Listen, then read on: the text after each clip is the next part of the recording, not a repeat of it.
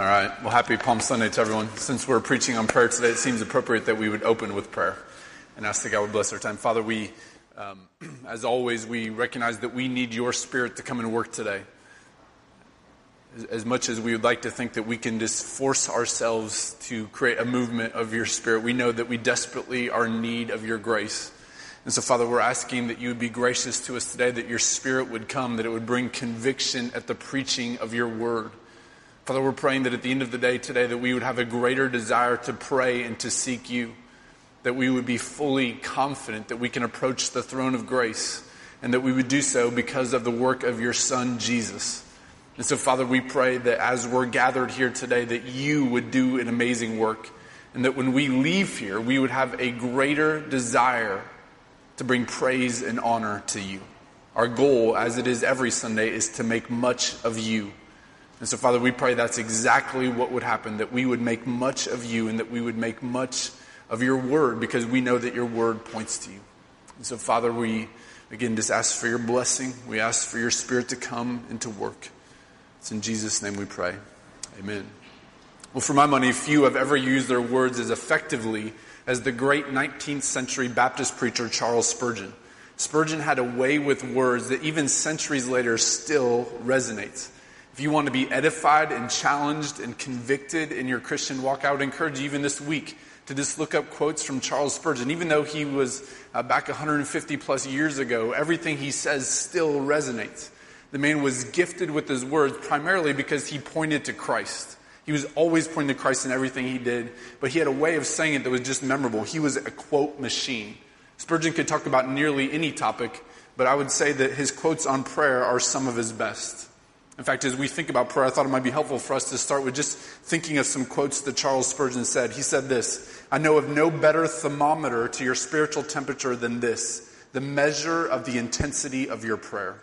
Another occasion, he said, A prayerless church member is a hindrance.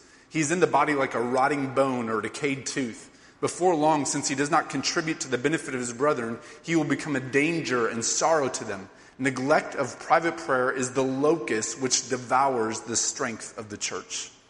He says, If any of you should ask me for an epitome of the Christian religion, I should say it in one word prayer. Live and die without prayer, and you will pray long enough when you get to hell. He said it's a good rule to never look into the face of man in the morning until you've looked into the face of God first. He said, Oh, without prayer, what are the church's agencies but the stretching out of a dead man's arms or the lifting up of the lid of a blind man's eye? Only when the Holy Spirit comes is there any life and force and power. He said, Prayer and praise are the oars by which a man may row his boat into the deep waters of the knowledge of Christ. This is maybe the most convicting. He said, The condition of the church may be very accurately gauged by its prayer meetings. So is the prayer meeting a graceometer, and from it we may judge of the amount of divine working among a people. If God be near a church, it must pray. And if he be not there, one of the first tokens of his absence will be slothfulness in prayer. He said, We cannot all argue, but we can all pray. We cannot all be leaders, but we can all be pleaders. We cannot be all mighty in rhetoric, but we can all be prevalent in prayer. Listen, there is no doubt that Spurgeon had a way with words. Only Spurgeon could talk about rotting bones and devouring locusts and rowing boats in the context of prayer and make it sound perfectly normal. But aside from the fact that he was just plain quotable, Spurgeon was on to something as it relates to prayer. Charles Spurgeon rightly understood that prayer is vital to the Christian church, and it is vital to the individual Christian. If we are going to grow, if we are going to see any movement of the Spirit in Westchester County, it will be because we pray. Because ultimately, any work of God must originate from God, and that's why we must pray. Now, the reality is that when I say prayer is vital to the life of the church or prayer is vital to the life of a Christian, that's not a shocking statement to anyone. Every church that I've ever been at or every church that I've ever been a part of has always talked about prayer. I know of no church that doesn't mention prayer, at least in some ways. Now, some churches are more committed to prayer than others, but every church talks about prayer. In fact, we talk about prayer. Just uh, at the beginning of February, when we were doing our series on the parables of Jesus, we were preaching through the parable of the persistent widow. And in that context, we talked about prayer. And so as I was contemplating this current series that we're on in the church, I was, I was asking myself, well, is it really worthwhile for us to talk about prayer again? After all, we just talked about it six weeks ago. It, maybe we're just kind of overkilling it if we just talk about prayer again. But the more I thought about it, I realized you cannot talk about the church without talking about prayer. And the fact of the matter is that you can't overemphasize the importance of prayer. And I would say that this is an area that we have room to grow. And so, especially in light of the fact that there is room for us to grow as a church in this area, I think it is more than worthwhile for us to talk about prayer again today. In fact, I think it would be foolish for us not to continually emphasize the importance of prayer. So, the goal today is not to tell you how you should pray, or the goal today is not to tell you just that you should pray. Rather, I thought it might be helpful for us to take a step back and ask the question why should we pray? Why should we think that God will answer our prayers. And that's where this passage in Hebrews 4 comes into play. So let me read here Hebrews 4, again, starting in verse 14. The passage we read just a minute ago. Hebrews 4, starting in verse 14, says this Since then we have a great high priest who has passed through the heavens, Jesus, the Son of God, let us hold fast to our confession. For we do not have a high priest who's unable to sympathize with our weaknesses but one who in every respect has been tempted as we are, yet without sin. Let us then with confidence draw near to the throne of grace, that we may receive mercy and find grace to help in our time of need. Now, over the years, I've heard multiple people say something to this effect. They'll say, well, if God really is up there, and if He's running the universe, why would He care about my prayer request about my job interview? Or why would He care about my prayer request about this issue with my kid? Or why would He care about whatever it is? With the thinking being that if God is running the universe, surely He is too busy to just listen to our prayer request. Now, of course, most of the time when I've heard that has been from those who don't believe in Christ, but I would have to imagine that at some level that thinking creeps into the life of those who say they're Christians that they wonder does God really care about our prayers? Does God really want to listen to our prayers? Can we really be confident that He is actually hearing? Maybe you've asked yourself those questions before. You said, Why should I pray? Why should I be confident that God will answer my prayers or that God will hear my prayers? Well, if you look at Hebrews 4, I think there's really one answer to all of those why questions. Why should you pray? Why should you be confident that He hears your prayers? I think we can answer in one word Jesus. Jesus is the reason we can be confident. And there are a couple reasons why we say that's the case. Why is it that Jesus gives us confidence? Why is it that Jesus is the reason we pray? Well, there's two things we see in this passage and then one implication from it. So here's one reason we can be confident. And one reason why we say Jesus is the answer because Jesus is the great high priest. Look at verse 14 again. Verse 14 of Hebrews 4 again says, Since then we have a great high priest who has passed through the heavens, Jesus, the Son of God. Let us hold fast to our confession.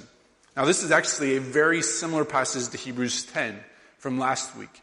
And last week we said that to understand the book of Hebrews, you have to have a pretty good understanding of the Old Testament system of sacrifices.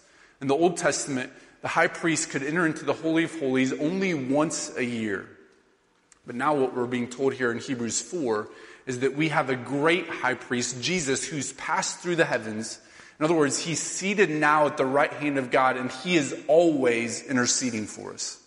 This is the whole point of this language about Jesus passing through the heavens, is that because he's seated at the right hand of God, he is constantly interceding for us. And therefore, we no longer have a need for a priest because Jesus is the great high priest, and he is sitting at the right hand of God and he is interceding for us. In fact, this is the exact thing that Hebrews chapter 7 says. You can flip there just a few uh, chapters there to your right. Hebrews 7, verses 23 to 28. There's a few implications of what we're saying here in Hebrews 4. Verse 23 says this The former priests were many in number because they were prevented by death from continuing in office. But he, Jesus, holds his priesthood permanently because he continues forever. Consequently, he is able to save the uttermost, those who draw near to God through him, since he always lives to make intercession for them. For it indeed was fitting that we should have such a high priest, holy, innocent, unstained, separated from sinners, and exalted above the heavens. He has no need, like those high priests, to offer sacrifices daily, first for their own sin and then for those of the people, since he did this once for all when he offered up himself. For the law appoints men in their weakness as high priests, but the word of the oath, which came later than the law, appoints a son who has been made perfect forever. We no longer have need for a priest because Jesus is the great high priest. As verse 25 says, he always lives to make intercession for us. He always lives to make intercession for us. Listen, I'm sure you've seen movies before. Maybe you've actually done this before, but I'm sure you've uh, at least seen in the movies where someone goes to a Catholic priest. Right? They have the little booth set up there and they confess their, their sin to the priest, and the priest absolves them of their sin. Um, just a couple weeks ago, I was, I was hanging around with this non believer, and apparently he'd done something the night before that he wasn't the most proud of, and he said, You know, do I need to confess something to you today? I said, No, actually, we don't do that at our church. In fact, maybe you've noticed that. We don't have a booth set up for confession. Now, why is that? Well, the reason we don't have that here is because we believe that we have a great high priest, Jesus, who's interceding for us. We don't have need of a priest, a person, a man who intercedes for us because Jesus is already interceding for us. This is the reason why we don't have a booth set up. This is the reason why my friend who's saying, Do I need to confess to you? I said, No, we don't do that at our church because we have a great high priest. Why would we have a need for a human priest to intercede for us when we can have Jesus interceding for us? This is why we draw near to God through Jesus.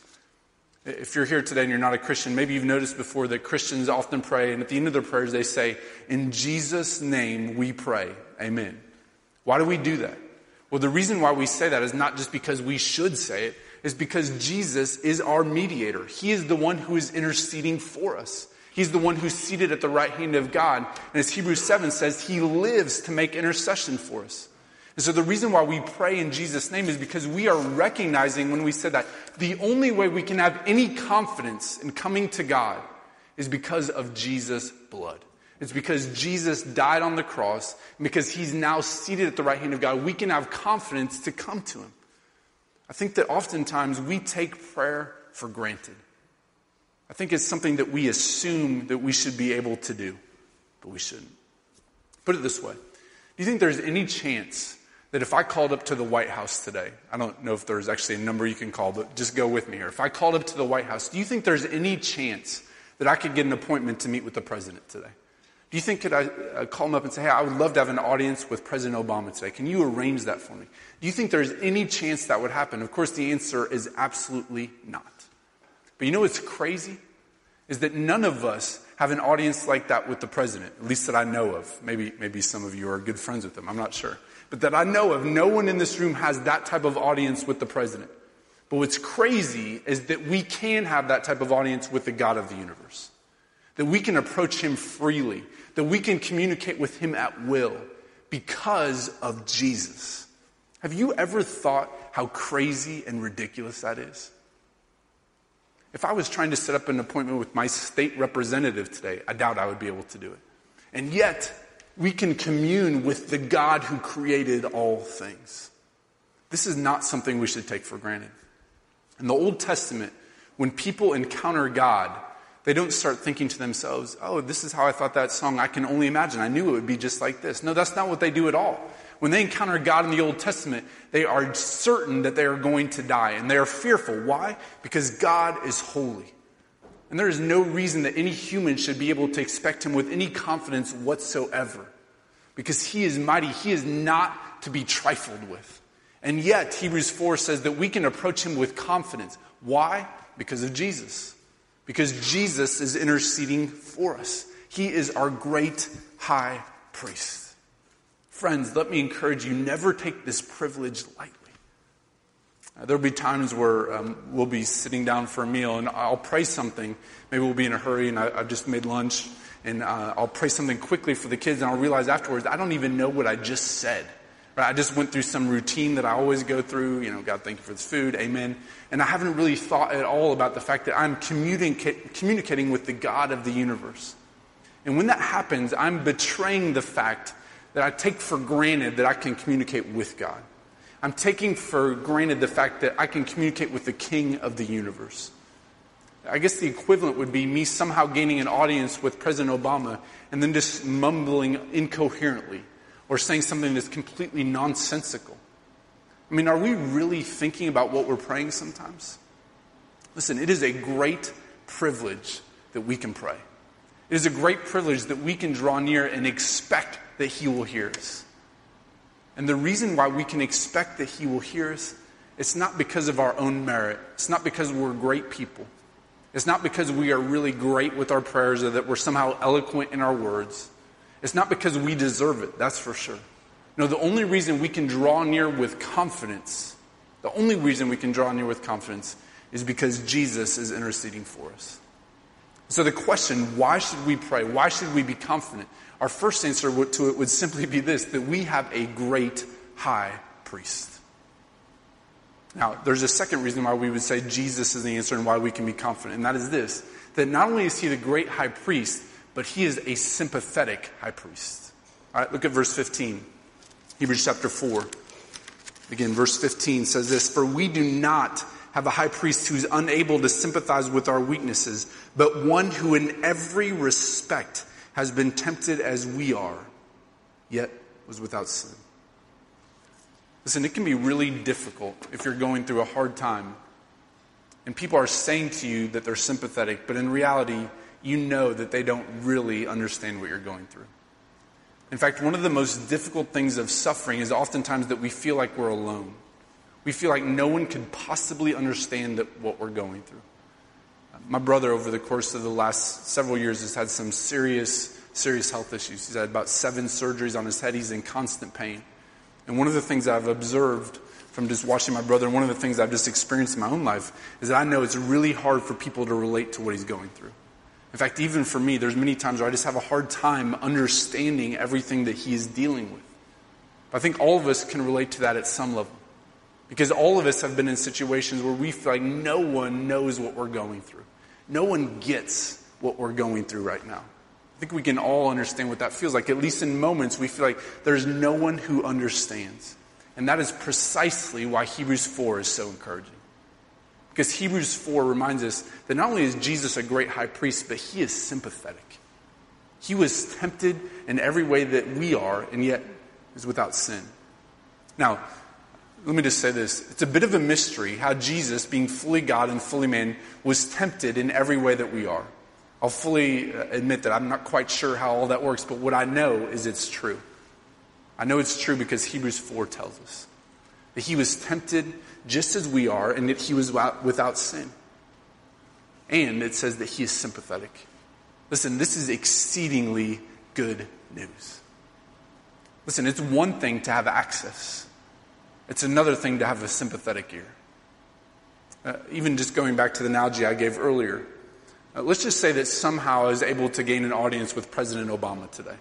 That I was able to call up to the White House to use my fictional example, and I got an audience. Just because I have an audience doesn't mean that he'll be sympathetic.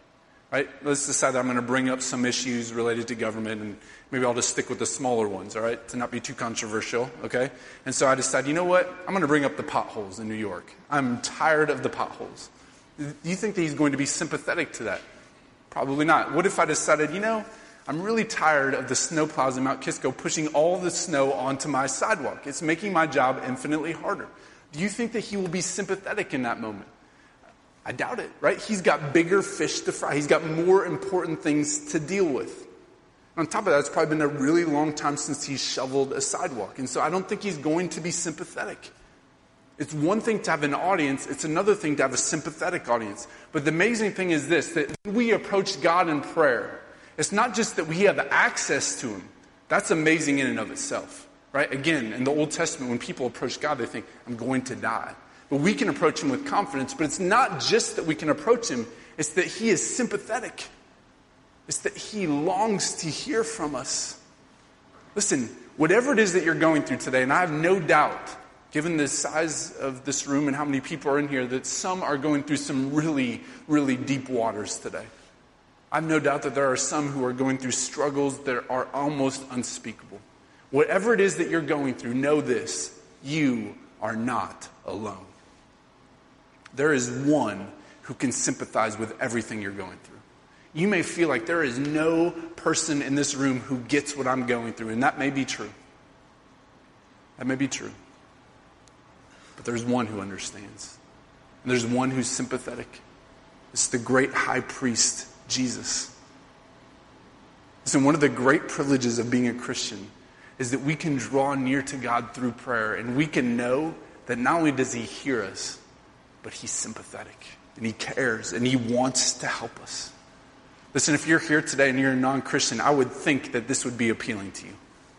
I would think the idea that you can have access to God, the idea that you can have forgiveness of your sins, I would think that this would be something that would be appealing to you. The Bible says that our sin, our rebellion against God, has separated us from God. And the, uh, because of that, we are rightly in his crosshairs of justice. But through Christ living a perfect life and dying on the cross, we can have our sins forgiven. And as Hebrews 4 makes clear, we can have access to approach him boldly. If you're a non Christian, I would hope that today you would hear that and think, I want that. And if you're a Christian, I would think that the implication of all of this would be that you would run to Him in prayer regularly. In fact, that's exactly the point that verse, verse 16 is saying. If it's true that Jesus is the great high priest and it's true that He's sympathetic, then the logical implication of that is that we should run to Him and we should pray. In fact, verse 16 says exactly that. Verse 16. Let us then with confidence draw near to the throne of grace that we may receive mercy and find grace to help in our time of need. Oh, this gift of prayer is incredible. Ponder the realities of what's being said here in Hebrews 4 that we have a high priest who intercedes for us, he is sympathetic to our needs, and he encourages us to approach him boldly with confidence, expecting that he will help us in our time of need. We can be confident that we can approach him. Now, I love this term that's used here, the throne of grace. Right? It could have said the throne of power, and that would have been true. It could have said the throne of the king. That would have been true too. But it says the throne of grace. This is what we are to approach the throne of grace because we expect that from there we will receive grace and mercy. How precious is that? Listen, Hebrews 4:16. Surely this is one of the most encouraging verses there is. In fact, this week, as I've been thinking about this, I've just been overwhelmed by the graciousness of God that we can approach Him like this and expect to find help in our time of need. Now, I think, I think we need to be careful here to say this that our definition of mercy and grace may be different than His. Right? For you, maybe receiving mercy and grace means that there'll be no more troubles. That's, that's not the way that He always works things. His definition of mercy and grace may be different than yours. But you can still count on this. This is true. That if you approach him, there will be mercy and grace in your time of need. And it's because Jesus is the great high priest. Listen, maybe you've noticed this before. In fact, I'm guessing you have. Life can be hard sometimes. I'm assuming you've noticed that.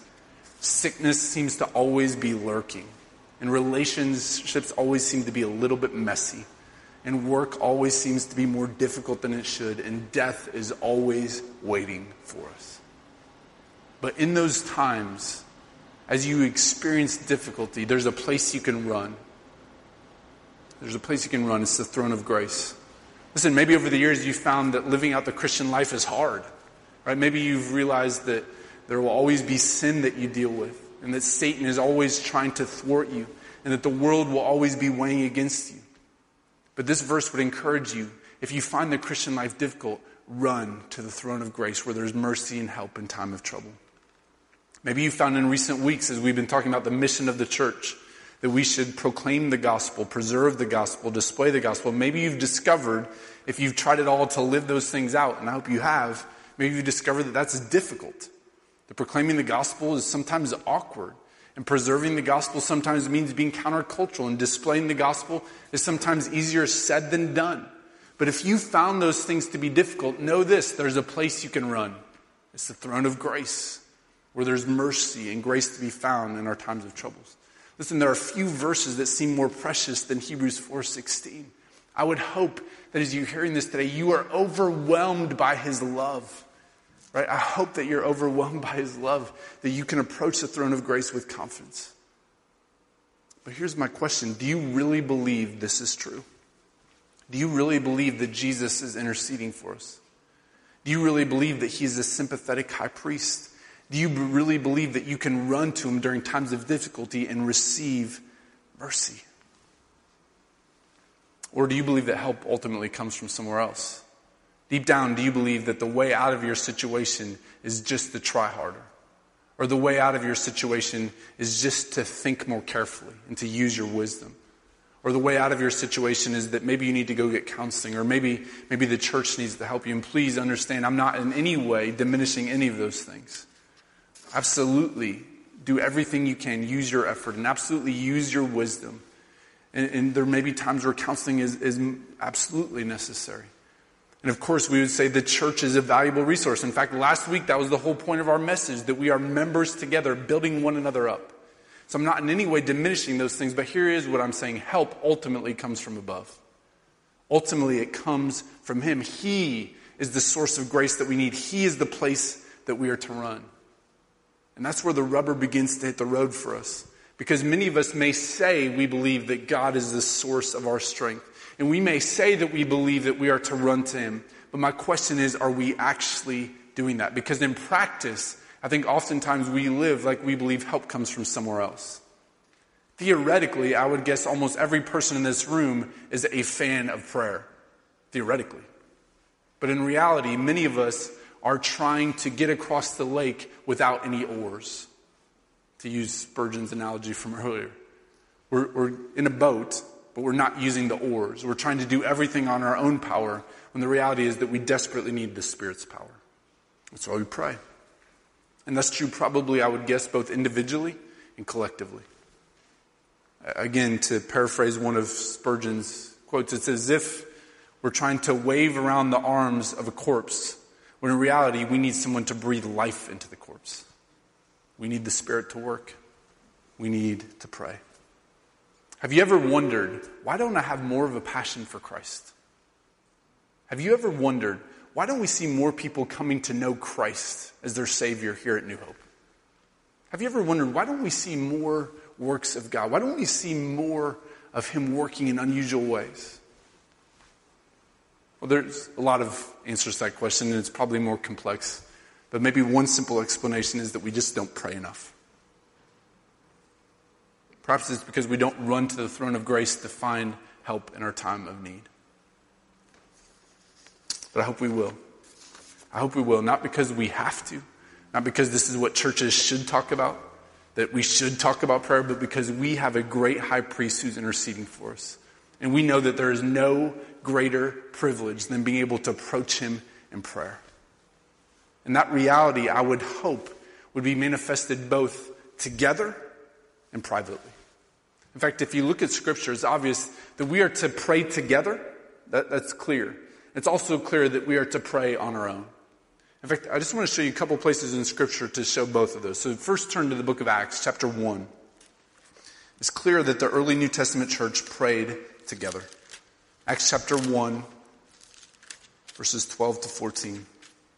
Verse 12 says this Then they returned to Jerusalem from the mount called Olivet, which is near Jerusalem, a Sabbath day journey away. And when they had entered, they went up to the upper room where they were staying Peter and John and James and Andrew, Philip and Thomas, Bartholomew and Matthew, James the son of Alphaeus, and Simon the Zealot, and Judas the son of James. All these, with one accord, were devoting themselves to prayer together with the women and Mary, the mother of Jesus, and his brothers. Um, this is a pretty simple passage. They get together for the sake of prayer. They get together, they come together, they're in a common place, and they pray. Now we're told that they are in one accord. In other words, they have one passion. So understand this this prayer is not a group of quasi spiritual people getting together and just praying to some nebulous God. No, this is a group of people who are driven by common love for Christ. And they're praying because of that. In fact, verse 14, again, look at verse 14 says this, says that they're devoted. All these with one accord were devoting themselves to prayer.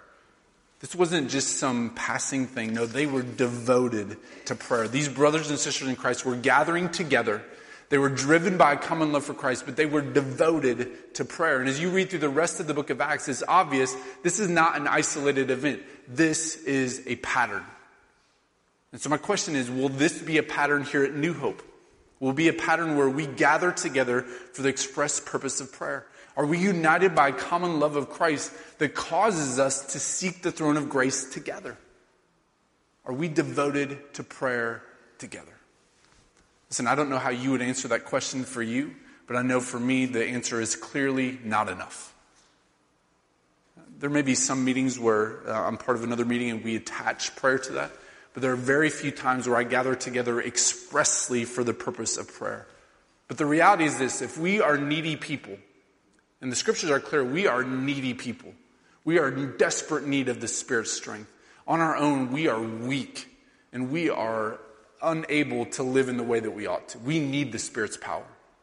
And if we are to live this life together, in fact, last week, that's what we talked about, right? That we are a part of the body of Christ and that we are all in this together.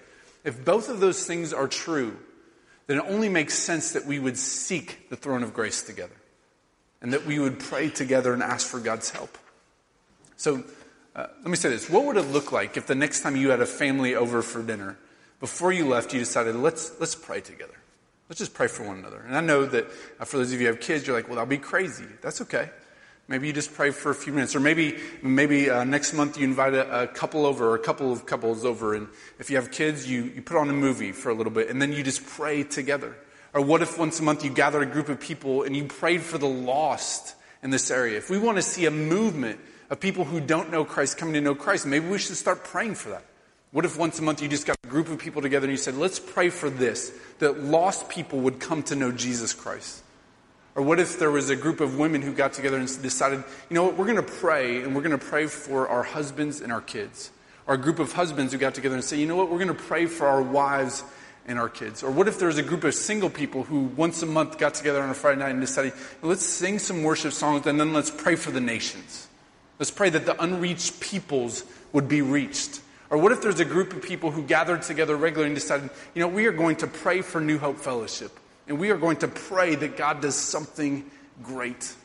Or you could think of a million other examples. Right? There are a lot of things you could pray for. In fact, I feel confident I could spend the rest of the waking hours of this day thinking of things we could pray for. But the point is simply this get together and pray for something. Right? Pray together.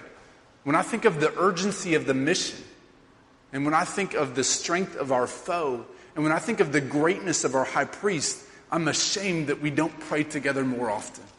I'm ashamed that I don't pray with people more often. Listen, this is something we should be committed to because it's a great privilege. And this is where strength comes from. It is the lifeline of the church, prayer is. As John Piper would say, it's the wartime walkie talkie. We are in this battle against Satan. We're in a battle against the world. We're in a battle against sin. And we have a walkie talkie in that war. And that walkie talkie is that we can communicate with God through prayer. so let's pray together. But also, let's pray privately. In fact, Matthew 6, look at one more passage here Matthew chapter 6, verses 5 and 6. In Matthew 6, as Jesus is talking, clearly there's an expectation that we would pray on our own. Matthew 6, verse 5 says this And when you pray, you must not be like the hypocrites for they love to stand and pray in the synagogues and at the street corners that they may be seen by others. Truly I say to you, they have received their reward. But when you pray, go into your room and shut the door and pray to your Father who's in secret. And your Father who sees in secret will reward you. Listen, there is no doubt that we should pray together. There's no doubt that the early church prayed together. But let's not just be a church who prays when we come together. Let's not just be a church who prays when we're with one another or when the lights are on. Let's be a group of people who are committed to private prayer also. That we go into the closet or whatever your equivalent is, that we shut the door and that we pray. And the reason why we do this is because of the theology of Hebrews 4. We have a great high priest who's interceding for us. We have a great high priest who's sympathetic and he longs for us to run to him in times of trouble. Listen, don't just pray because you should or because you feel like you ought to. Pray because you have a great high priest. And listen, maybe you're saying, well, you know, I've tried to pray before, it's just really hard. Well, if that's you, I just want to say, welcome to humanity. Because we're all there. It, well, maybe there's some who never struggle in prayer, but I would guess most of us struggle. We talked about this in men's discipleship at the beginning of the year that it's so easy for our minds to wander in prayer. If you're like me, you start praying and immediately you start thinking, what's for dinner? And then you start thinking to yourself, what's the project I need to do later? And why are my kids making that noise? And what is that smell? Like, you start wondering all these things, or, or what am I going to watch? What movie am I going to watch tonight? Or what game's on TV? All these things distract us. But listen, the reality is this you are a fallen person living in a fallen world. Of course, it's hard to pray. Right? If this is the lifeline of the church, listen, if, if, um, if Satan is going to do everything he can to oppose us, then he, it would make sense that prayer would be difficult. Of course, prayer is difficult. If you're saying, well, yeah, but prayer is really hard, yes, exactly. But let's commit ourselves that we will keep praying. Let's say that we will believe Hebrews 4 is true. And even if our hearts don't feel like it, we will still act like Hebrews 4 is true. Because we know prayer is important. Listen, it's true. We are weak, but He's strong. Yes, we know that we're needy. That's why we run to Him for our needs. Listen, we have a great high priest. And understand this if Jesus, when He walked on earth, would get away to pray, and He would frequently, how much more do we need to do that? How much more do we need to pray? Listen, are there, is there any person in here who struggles in their walk with Christ at all? If there is, you don't have to raise your hand, but if there is, which uh, if I did ask for raising hands, I would hope everyone would say yes at some point, right? If any of you struggle at all in your walk with Christ, know this you can run to the throne of grace where there's mercy to be found. Are there any people in here who struggle with sin? Again, I won't ask for a show of hands, but I know the answer. Everyone could. If you struggle with sin, run to the throne of grace where there's mercy to be found. Are there any of you in here who feel, overwhelmed in parenting? who feel overwhelmed in marriage, who feel overwhelmed in areas related to singleness. Run to Christ. Run to the throne of grace. Are there any of you in here today who feel anxious about anything? Don't be anxious. Run to the throne of grace where there's mercy to be found. Are there any in here who long to know Christ more? I hope there's a lot who do. And I hope that you run to the throne of grace and you ask for his help. You can turn to him in prayer because he is a great high priest and he's interceding for us. Yes, prayer will be difficult.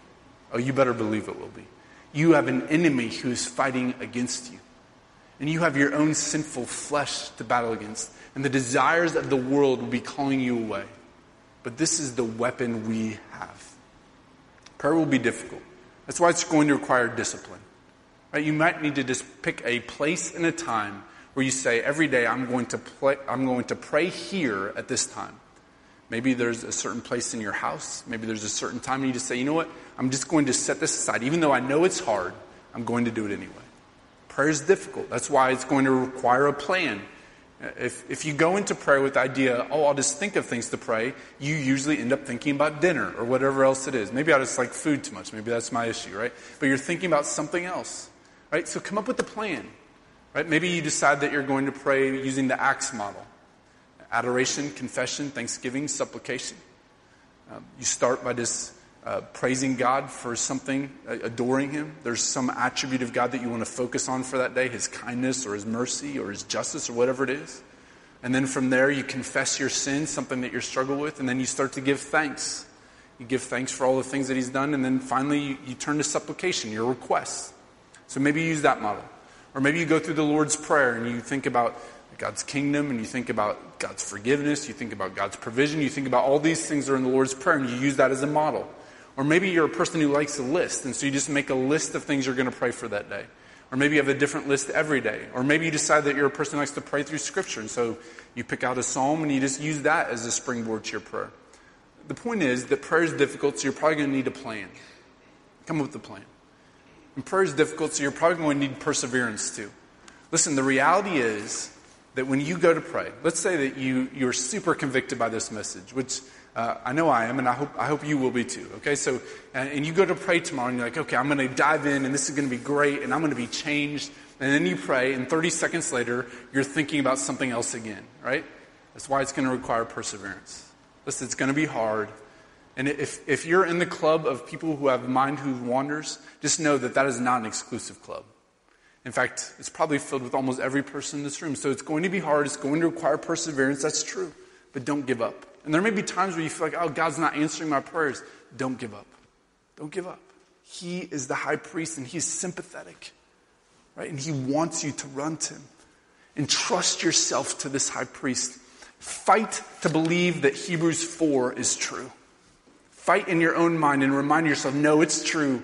Even though I feel like my prayers aren't being answered, even though I know prayer is difficult, fight to convince yourself it's true that He is a high priest, that He intercedes, that He is sympathetic, and He wants to help you in your time of need. Listen, there will be times where you won't feel like that is true. And There will be times where you'll be discouraged and like, I don't believe that. But fight to believe it's true. Have other brothers and sisters in Christ remind you, no, this is true. I'm just telling you, Hebrews 4 is true. Listen, we live in a dry and weary land. Oh, it's hard here. We live in a world that's opposed to Christianity. We have a very powerful foe. But in prayer, we have the ability to approach the throne of grace with confidence, fully expecting that He will hear and He's sympathetic. The question is will we deploy that weapon? Will we use this great weapon we have at our disposal? The battle is fierce, but the weapon we have is greater. To quote Spurgeon one more time, he said this We shall never see much change for the better in our churches in general until the prayer meeting occupies a higher place in the esteem of Christians. If this is true, I think it probably is, then let us commit to praying together. Let us commit to praying privately. And most importantly, let us commit ourselves to a great high priest who lives to intercede for us. Let's pray.